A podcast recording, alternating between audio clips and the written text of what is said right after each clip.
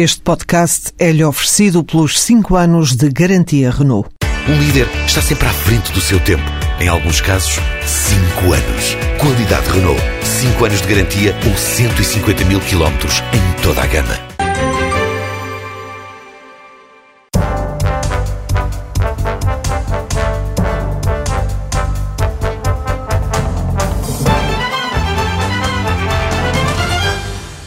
Sofia Galvão coronou em janeiro a Conferência sobre a Reforma do Estado. Antes disso, foi Secretária de Estado da Presidência do Conselho de Ministros e Secretária de Estado da Administração Pública em anteriores governos do PSD. Foi também Vice-Presidente da Comissão Política Nacional do PSD na direção de Manuela Ferreira Leite. A Sofia é jurista, embora agora esteja mais dedicada a outras áreas, urbanismo, ambiente. De qualquer maneira, gostaria de centrar, de começar por esta parte do Tribunal Constitucional. Acha que esta reação do Primeiro-Ministro e do Governo em bloco e também do Ministro das Finanças à decisão do Tribunal Constitucional foi adequada ou foi, uh, de alguma forma, excessiva do ponto de vista institucional? Não, eu achei-a muito adequada. Acho que foi uma resposta firme, uma resposta de quem, enfim, tem convicções acerca do caminho a fazer, quem assume que tinha pensado muito seriamente no orçamento que apresentou à Assembleia da República, também na perspectiva da constitucionalidade das soluções que propunha e, portanto, acho que foi um, uma intervenção, a do Primeiro-Ministro, designadamente, muito, muito firme e muito... Mas depois houve uma insistência, o Ministro das Finanças até num despacho fez questão de criar, eh, de escrever essa espécie de preâmbulo uh, criticando a decisão do Tribunal Constitucional. Não acha que isso pode, de alguma forma, Não, representar um, um, um, ir além do normal no relacionamento entre o Governo e um Tribunal? Francamente, não acho. acho. Acho que a decisão do Tribunal Constitucional é uma decisão legítima, porque é uma decisão do Tribunal Constitucional, mas também é legítimo que o Governo não entenda as razões, eh, que enfim, que foram as razões consideradas válidas pelo Tribunal Constitucional e que faça sentir isso adequadamente. E não vejo que se tenha saído de todo dos canais ou dos registros certos o Ministro das Finanças faz um despacho que é um despacho que, enfim, na sua substância é absolutamente eh, óbvio nestas circunstâncias. Quer dizer, agora não se pode gastar. A decisão sim, mas o preâmbulo soluções. é menos natural. Fazer um preâmbulo, uma, não sei, dedicar um primeiro parágrafo a responsabilizar. Não sei, porque é preciso que as pessoas percebam porque é que a substância é aquela. E a substância tem a ver com o enquadramento, com o contexto que o Tribunal Não é um criou. despacho revanchista, como diz Pacheco Pereira?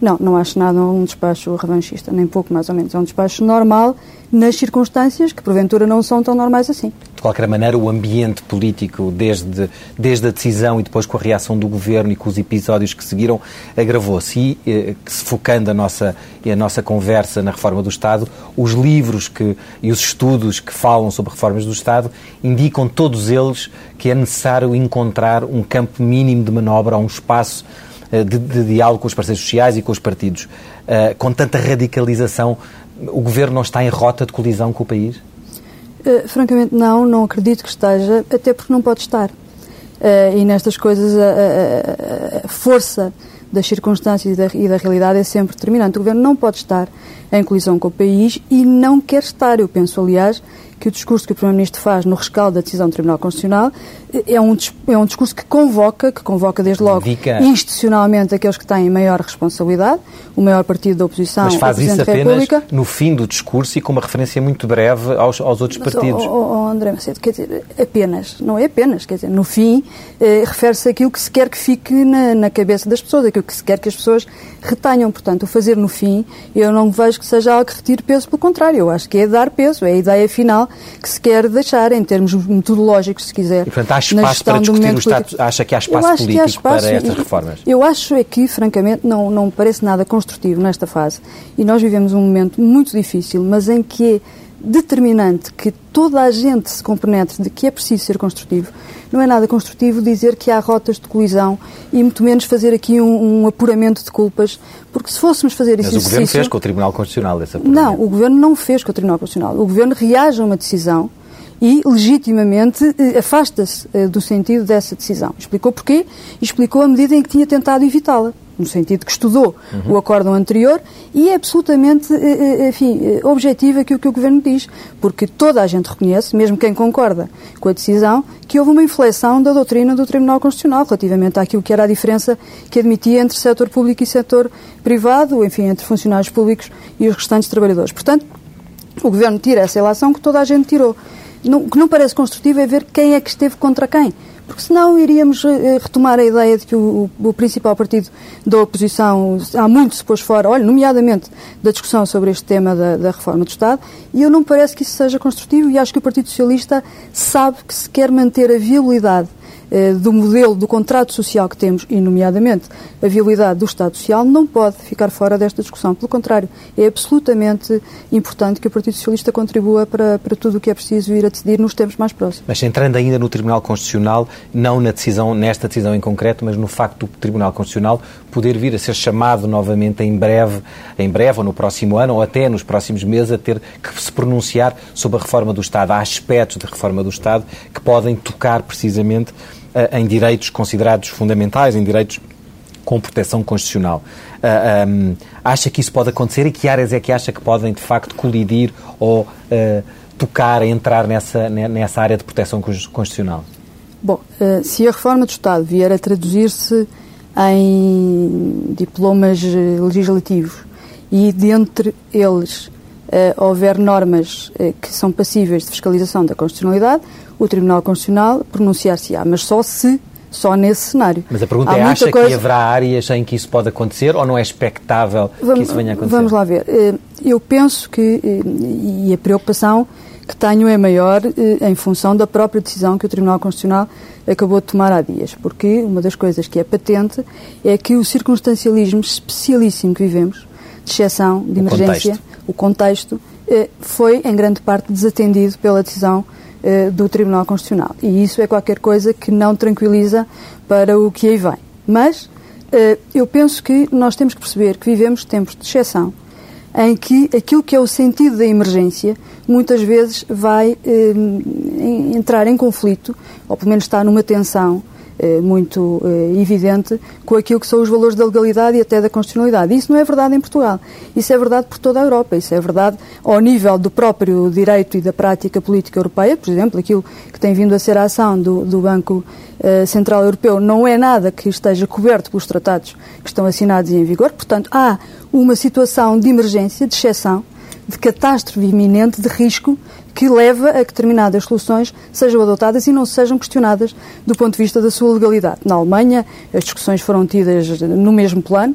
Eh, da o constitucionalidade. O alemão também colocou limites a. Com certeza, mas a verdade é que viabilizou, viabilizou uh, soluções que no passado provavelmente não viabilizaria em função do contexto. Mas isto só. Este, este, Tribunal, o Tribunal eh, Constitucional Português também viabilizou eh, grande parte do orçamento e nas medidas que foram foi pedida a avaliação uh, só uh, chumbou ou considerou inconstitucionais uma parte, uma parte delas e, portanto, há aqui uma troca, digamos assim, ou alguma maleabilidade. É? Até viabilizou a medida que provavelmente a maior parte dos constitucionalistas entenderiam que não viabilizaria. A contribuição extraordinária. Exatamente. Portanto, é uma decisão muito peculiar uh, a vários títulos e também nesse.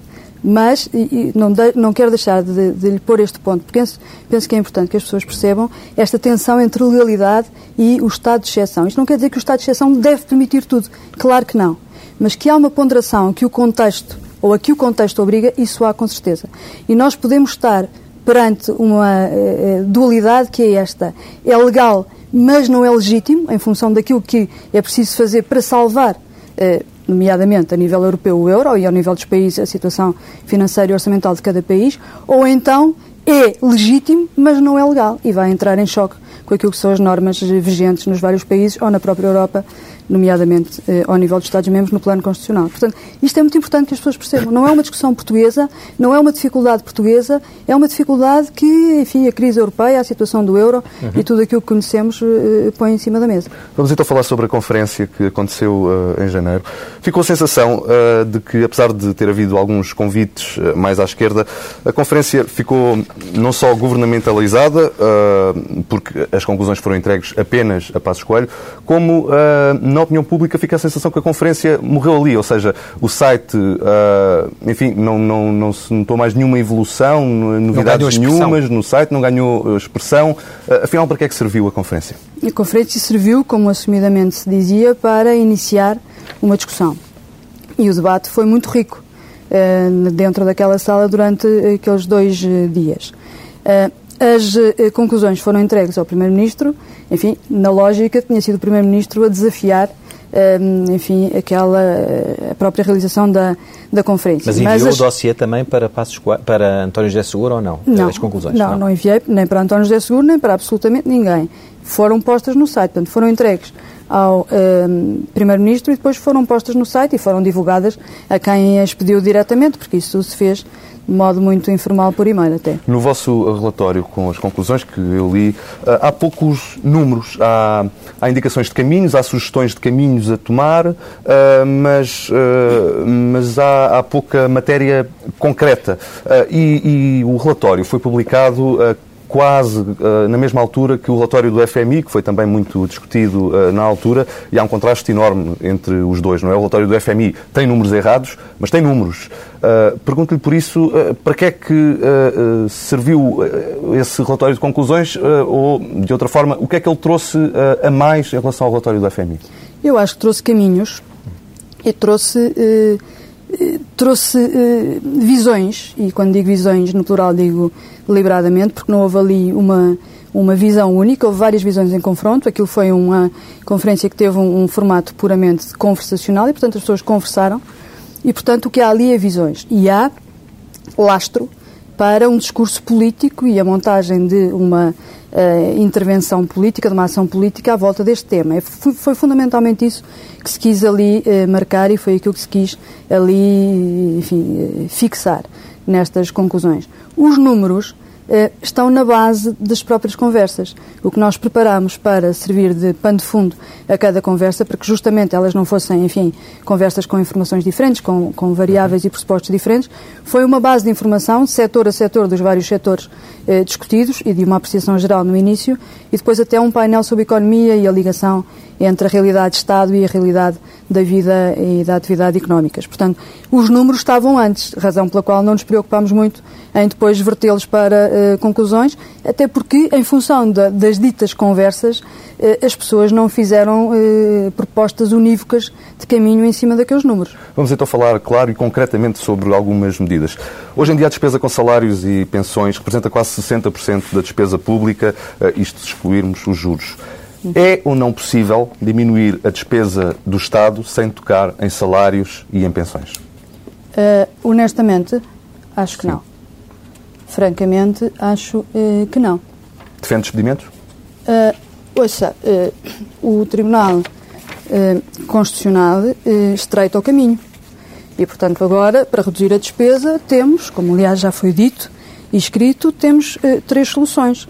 Temos ou impostos, ou um, reduções de facto de uh, pessoal ou, ou uh, fecho de serviços. Quer dizer, temos essas uh, três hipóteses para reduzir a despesa, não temos outra. Portanto, penso que com os números que temos e com os números que temos e não tenho em tanta cima certeza da mesa, dessa interpretação. O Tribunal Constitucional, na verdade, faz um equilíbrio entre o setor público, o privado e uh, os pensionistas. E, portanto, se houver equilíbrio entre os três, pode haver nova redução de, de, de um subsídio. Mas repara, oh André Macedo, as despesas com o pessoal eh, representam eh, 22% da despesa total.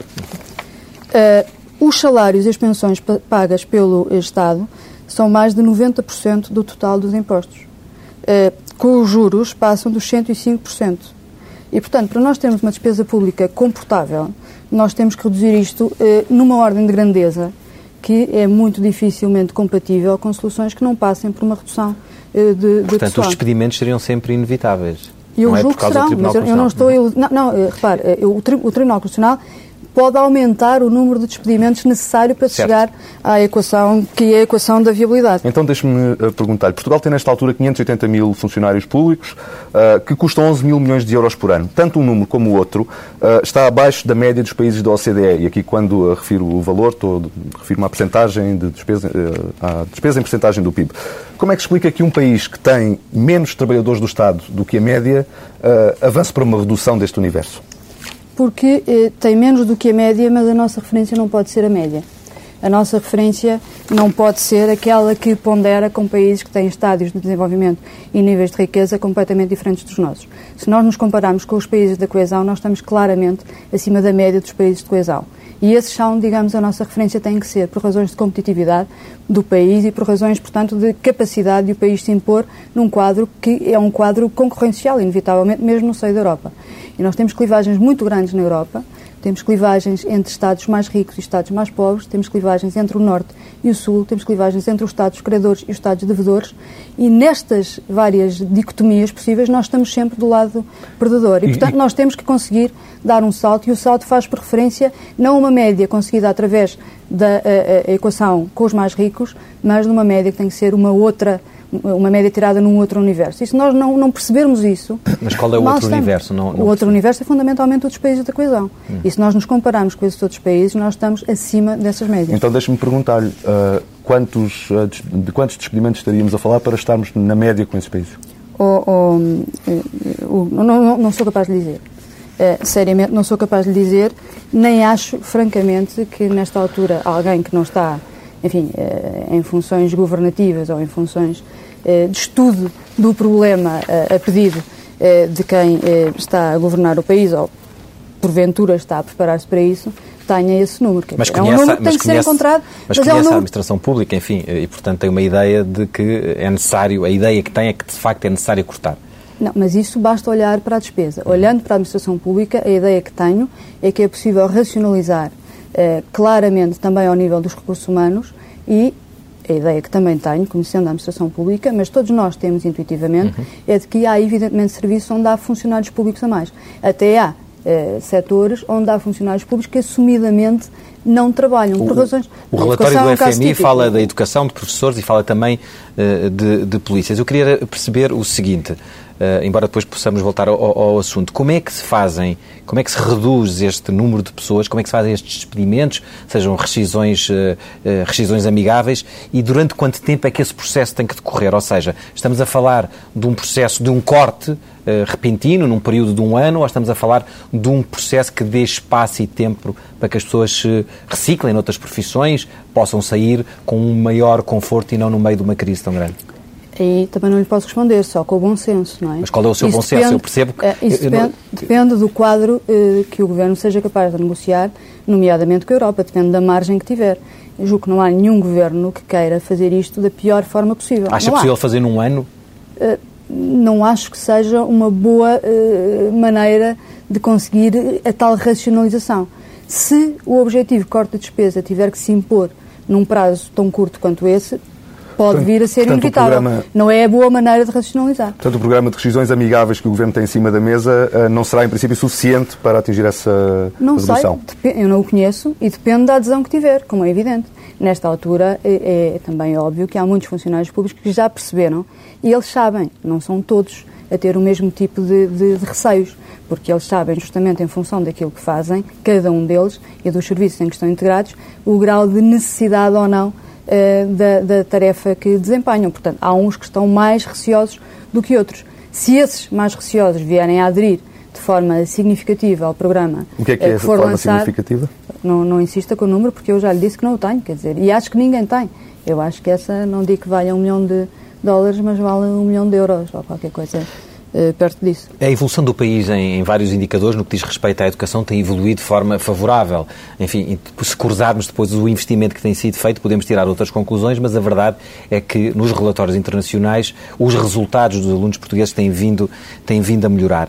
Uh, portanto, podemos é, é, é, possível concluir o seguinte: Talvez tenhamos professores a mais, mas o investimento na educação, que hoje é gasto fundamentalmente em salários, não deveria ser gasto talvez noutra área, aumentando talvez até a despesa em termos, em termos percentuais do PIB? Possivelmente, e é preciso. Ah, é verdade que há esses resultados, mas também é verdade que depende com quem nos comparamos. Mas não nos devemos uh, comparar, ou seja, o nosso atraso na educação, por exemplo, é evidente. Ou seja, Portugal começou depois dos outros uhum. e, portanto, é natural que esteja ainda, do ponto de vista da, das qualificações, uh, atrás desses países. Uhum. A Dinamarca, por exemplo, que está muito à nossa frente, é quem mais investe, em termos percentuais do PIB, em educação. Vamos nos afastar, uh, se nos afastarmos deste, da, da Dinamarca e ficarmos mais para trás, isso não vai, não põe em causa o PIB potencial, o crescimento do país Põe, mas ouça, é, nós, é, há, há, coisas que são inevitabilidades, não é?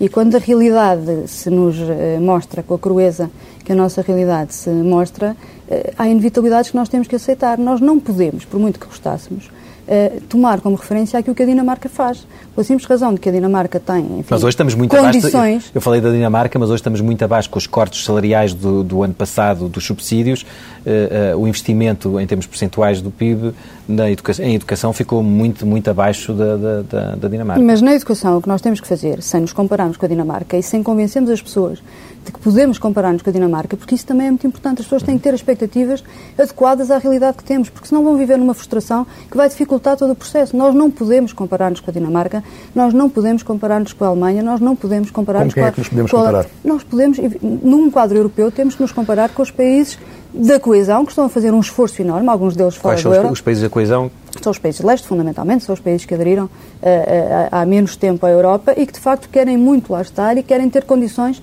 para se chegar ao pelotão da frente, ao grupo da frente, e depois veremos se Mas entrarão é alguns deles na zona euro ou não. Como é que se chega a esse pelotão se a educação, que é a base para grande parte desse avanço, fica à partida, se vai fica. perdendo distância em relação Mas aos não fica, e não pode ficar. É um dos casos em que claramente as reformas e as eh, políticas que venham a ser definidas têm que ser inteligentes e têm que racionalizar. Disse que nós temos resultados positivos em alguns eh, indicadores e comparadores, é verdade, mas nós temos que focar. Nós não temos bons resultados no secundário, nem sequer ao nível da frequência do, da, da, conclusão do ensino secundário por uma parte importante da nossa juventude. Temos um problema de desemprego jovem gravíssimo, também não é só nosso, é europeu, é gravíssimo o problema do que tem a ver diretamente jovem. com a economia, que subiu muito nos últimos anos. Tem a ver, mas tem a ver com outra coisa, que é muito importante perceber-se, e é verdade na Europa e é verdade em Portugal. E quando eu estou permanentemente com estas duas referências, é porque nós temos eh, realmente um problema que, que é transnacional, porque o que é nacional hoje em dia já não é só o que é português, é o que é português e o que é europeu. E nós temos que perceber isso. Nós temos um problema seríssimo com o nosso contrato social. E nós temos uma juventude em Portugal e na Europa claramente a ser prejudicada por um contrato social que favorece gerações mais avançadas. E Protege esta... os mais velhos claro, e, claro, e, nós... e, fecha a entrada na Pronto. economia ativa dos mais jovens. Exatamente. Certo? E por causa dessas dificuldades muito específicas com a juventude, nós temos que qualificar o nosso ensino secundário e nós temos que qualificar o nosso ensino tecnológico. As tecnologias são uma área onde é preciso Portugal investir muito, desde logo no plano da educação a partir de níveis mais básicos. Já agora deixe-me perguntar-lhe sobre se uh, hoje mesmo, quinta-feira, dia em que estamos a gravar esta entrevista, uh, que o Governo terá decidido aumentar, é uma notícia ainda não confirmada, mas também não desmentida, que o Governo terá decidido aumentar a idade da reforma para os 67 anos, pergunto-lhe se essa medida não vai exatamente entrar em contradição com a ideia de favorecer a entrada dos mais jovens no mercado de trabalho. Ou seja, funciona em sentido contrário, não é? Porque... Não, não acho nada, mas acho que essa leitura é uma ótima leitura porque me dá mote para um, uma outra resposta, que é no fundo esta. Nós há hoje, a olhar para o fenómeno político, pré-compreensões que enviesam completamente as leituras que fazemos dos próprios factos.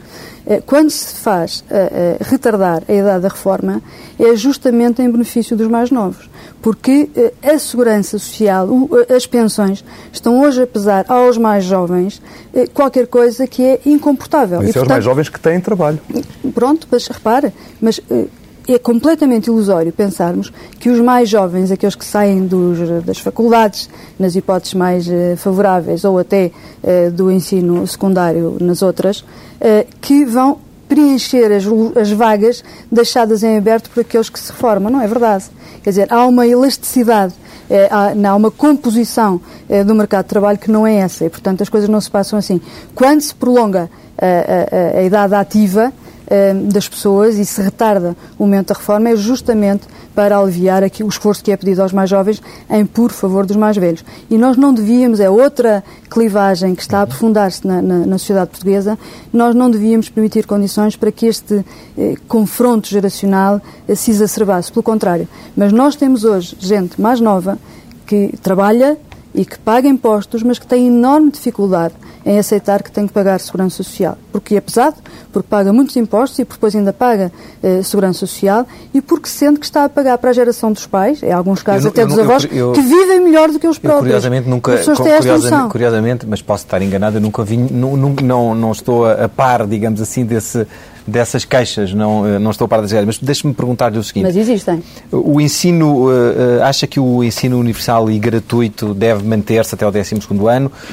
e, eventualmente, serem aumentadas as propinas no, no, no, nas universidades com o sistema, por exemplo, de empréstimos, como na América, mas que só na área universitária é que deve haver esse aumento? Ou acha que deve haver propinas, por exemplo, a partir de certa altura no, no ensino secundário? Oh, André Macedo, uh, o, o, ensino obrigatório e a gratuitidade do ensino obrigatório, uh, como, enfim, a saúde universal e gratuita, uhum. tudo isso são direitos sociais que nós temos consagrados há alguns anos entre nós e que prezamos muito, todos, todos prezamos muito. São, é um caminho importante que se fez. São direitos sociais, que são direitos fundamentais, constitucionalmente garantidos, e relativamente aos quais uma hipótese de retrocesso foi até hoje só uma hipótese teórica. Está estudada nos livros de direito constitucional, se pode ou não pode fazer, em que termos é que se pode fazer, mas foi uma Sim, hipótese o tendencialmente teórica. gratuito abre aqui algumas hipóteses. Evidentemente. É uma hipótese teórica. Hoje, a realidade transforma essa hipótese teórica numa hipótese que já não é teórica. É uma hipótese muito prática, muito concreta e que está diante de nós. E nós temos que saber responder-lhe. Quando era apenas uma hipótese teórica, os constitucionalistas, designadamente, já nos diziam como é que esse retrocesso tinha que ser entendido, ou era possível. Um, é que esses direitos são direitos que só uh, existem na medida da possibilidade. Quer dizer, só existem se houver condições para isso. São direitos que a Constituição garante, mas sob reserva do possível. É esta a formulação do, do, do problema. E, portanto, se deixou de ser possível, nós temos que ver então como é que o recuo é feito. O que temos que ter é uma preocupação absoluta com a proporcionalidade das soluções e com a justiça social. O que nós temos que ser capazes é de fazer o caminho que for necessário fazer nunca esquecendo que há pessoas que têm sempre que ser apoiadas. Isto é verdade na educação, isto é verdade na saúde, isto é verdade nas uh, pensões e nos apoios sociais. Essas é que nunca podem Portanto, sair. Uma, tem uma lógica mais assistencialista do que Não é nada disso. Lá está a ver as eh, pré-compreensões. Não é nada disso. Se o ensino for gratuito, eh, não é gratuito por assistencialismo. Mas deve ser gratuito até o 12 ano ou acha que esse. Não sei responder-lhe se isso é possível. Temo que não seja. Temo que não seja. Temo que não seja. Por força daquilo que vejo aparecer e dos números que vou conhecendo. Temo que não seja. Não sei. Não tenho a realidade toda, não tenho a informação toda. Temo que não seja. O que penso é que nós não devemos dramatizar se não for. Porque hoje beneficia de um ensino gratuito. Muita gente não precisa para nada ter ensino gratuito. E essa evidência. Estamos a falar de ensino primário e secundário de coisas. Com certeza com certeza. E mesmo admitindo que quem, as pessoas relativamente às quais isto é verdade, isto que acabei de dizer, pagam impostos, os respectivos pais, no caso da educação, pagam impostos, ainda aí a questão deve ser colocada. Porque é que, apesar disso, não podem pagar propinas, mesmo a partir de níveis eh, muito iniciais eh, do ensino? Francamente, Mas é mais fácil impor, eh, aumentar as propinas e criar um sistema diferente na, na, nas universidades, ou pelo menos começar por Com aí. Com certeza que há imensas soluções e há soluções do género das que referiu, que me parecem eh, parece muito importantes explorar. Com certeza.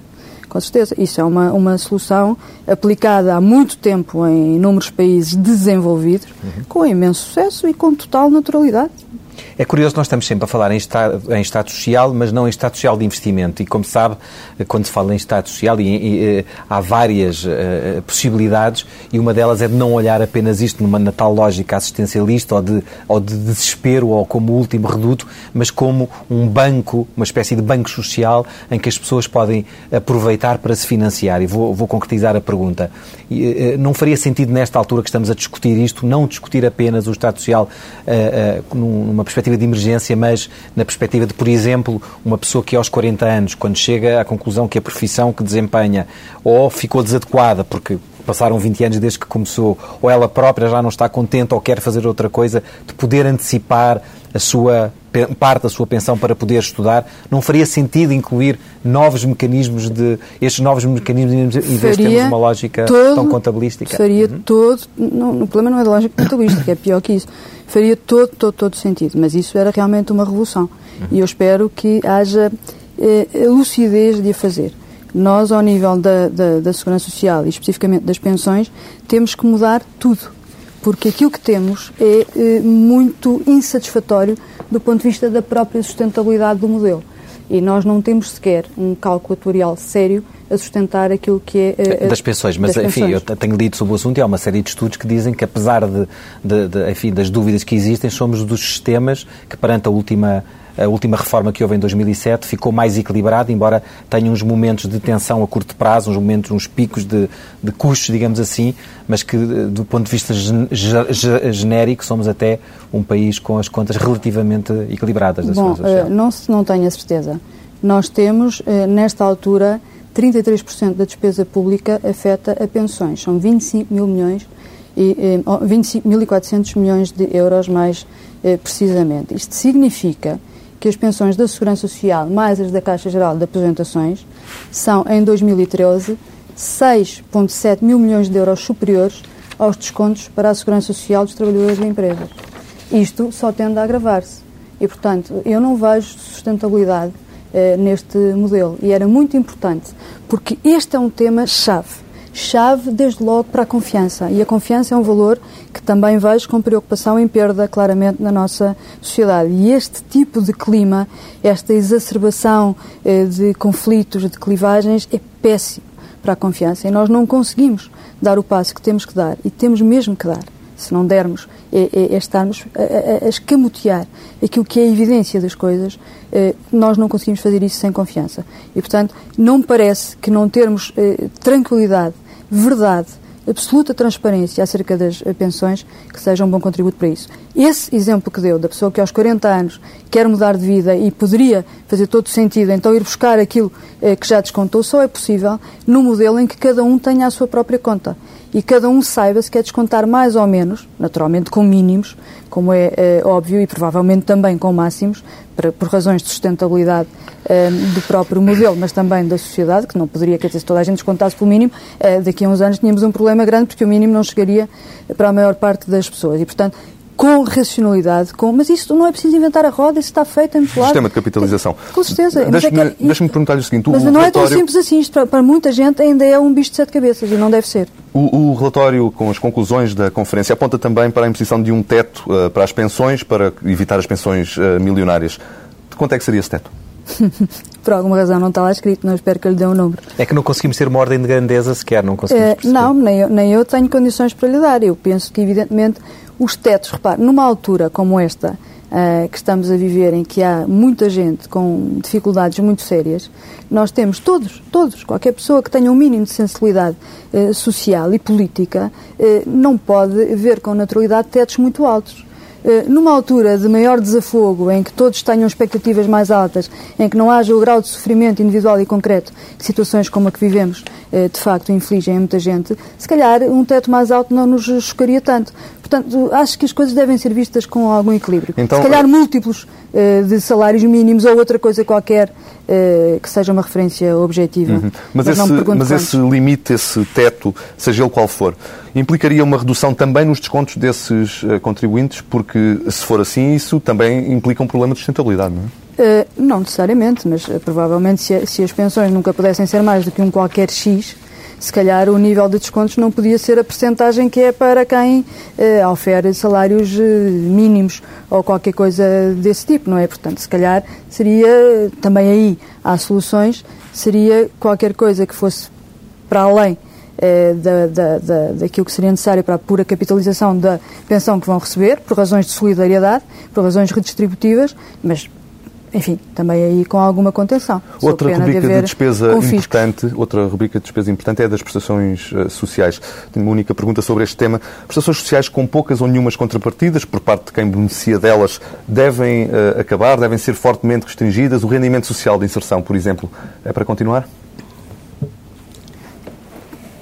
Enfim, eh, em termos de primeira resposta, para continuar sempre sob reserva do possível. Aquilo que eu penso sobre o rendimento de inserção social é que é um, um, um instrumento importante de coesão social.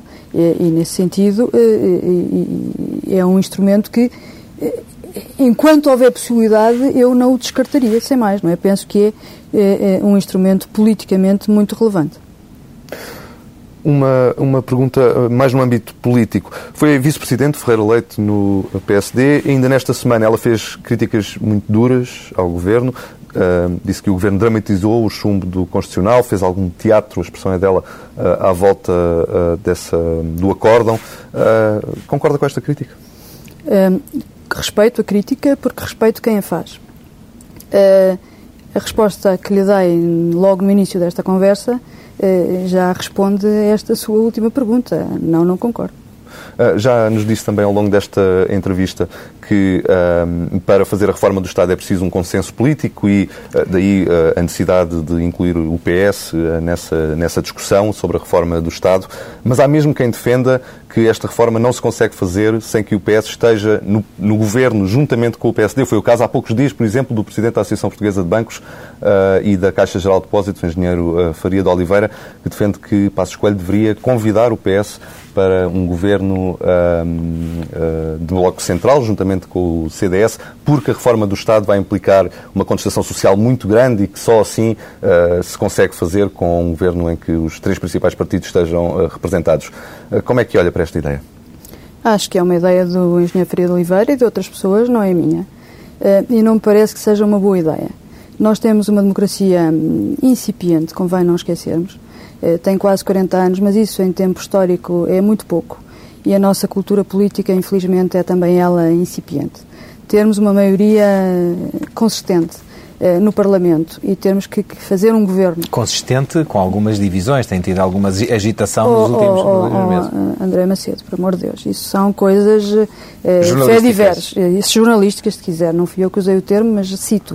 Uh, agora, não houve nenhuma situação de falta de apoio parlamentar eh, da maioria ao governo. Portanto, é uma maioria consistente não, e não há duas. Houve bastantes, há... Eh, houve comentários e há comentários públicos da parte de dirigentes do CDS eh, sobre, enfim, posições do governo e críticas a Vítor Gaspar. E mesmo dentro do PSD há a Manuela Ferreira Leite, por exemplo, que fazem parte do Partido Social Democrata, que também se. Que são pessoas que têm voz e total liberdade para exprimirem as suas opiniões, e ainda bem.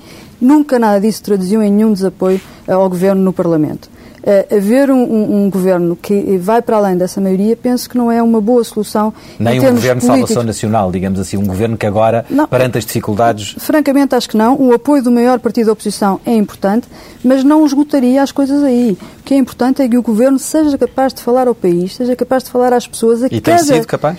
Uh, tem tentado, eu acho que não tem conseguido sempre falar da maneira que é preciso falar. Uma das coisas que eu gostaria de ver acontecer uh, mais vezes era ver o Primeiro-Ministro falar ao país e, tanto quanto possível, sem intermediação, falar ao país. Ser capaz de se dirigir às pessoas que são chamadas, porque todas vão ser chamadas. E, aliás, estão a ser chamadas. Mas relativamente à reforma do Estado e estes cortes de despesa que vão implicar alterações na vida de todos nós, uh, que fosse capaz de falar às pessoas e de convocar as pessoas para um caminho que é o único caminho que lhes pode permitir um futuro. Gostaria só de fazer mais uma última pergunta. Tem referido ao longo desta entrevista com alguma insistência de que as nossas eh, despesas, que o investimento que o Estado faz, que a despesa que tem, deve ser na medida das nossas possibilidades. A verdade é que as medidas das nossas possibilidades é um conceito variável, é um conceito que se pode alargar ou pode ser reduzido não só tendo em conta a dívida pública, mas tendo em conta o espaço político em que nos inserimos. A verdade é que fará sentido para Portugal uh, continuar na zona euro se uh, uh, o caminho é uma corrida para uma redução uh, desse tipo de despesa social e de investimento social? Um, não, não. É, essa ligação entre os dois termos do seu raciocínio é, para mim, completamente inaceitável. por a hipótese da saída da zona euro é assumir, e é importante que se perceba isto, é assumir que estamos disponíveis para um empobrecimento muito significativo e abrupto eh, do país e de todos nós. Uhum. Isso é o que significaria a saída do euro. O que eu penso que temos que fazer é a prova de que queremos ficar no euro, de que queremos pertencer a este grupo uh, do euro. Este Mesmo grupo... se não nos comparamos com a, me... não, com a tal média, então? Não, mas é que temos que nos comparar com aqueles que também já lá estão e outros que provavelmente virão a estar, depois de reunirem condições para eles são essenciais para darem esse passo, e que querem realmente estar na Europa.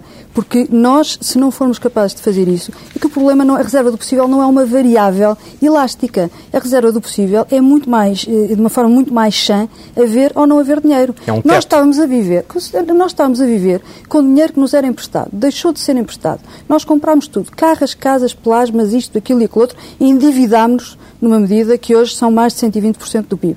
Quem nos emprestava dinheiro deixou de emprestar. A reserva do possível é isto, é que não há dinheiro. Não vale a pena estar a explicar isto de forma muito sofisticada e muito complexa. Qualquer pessoa que viva de dinheiro emprestado nas suas casas e quem lhe emprestava o dinheiro, o tio rico, deixou de emprestar. Se o tio rico não empresta, se mais ninguém empresta, vai ter que, sob reserva do possível, tentar continuar a, a, a ter refeições diárias. É isso que tanto que estamos a falar.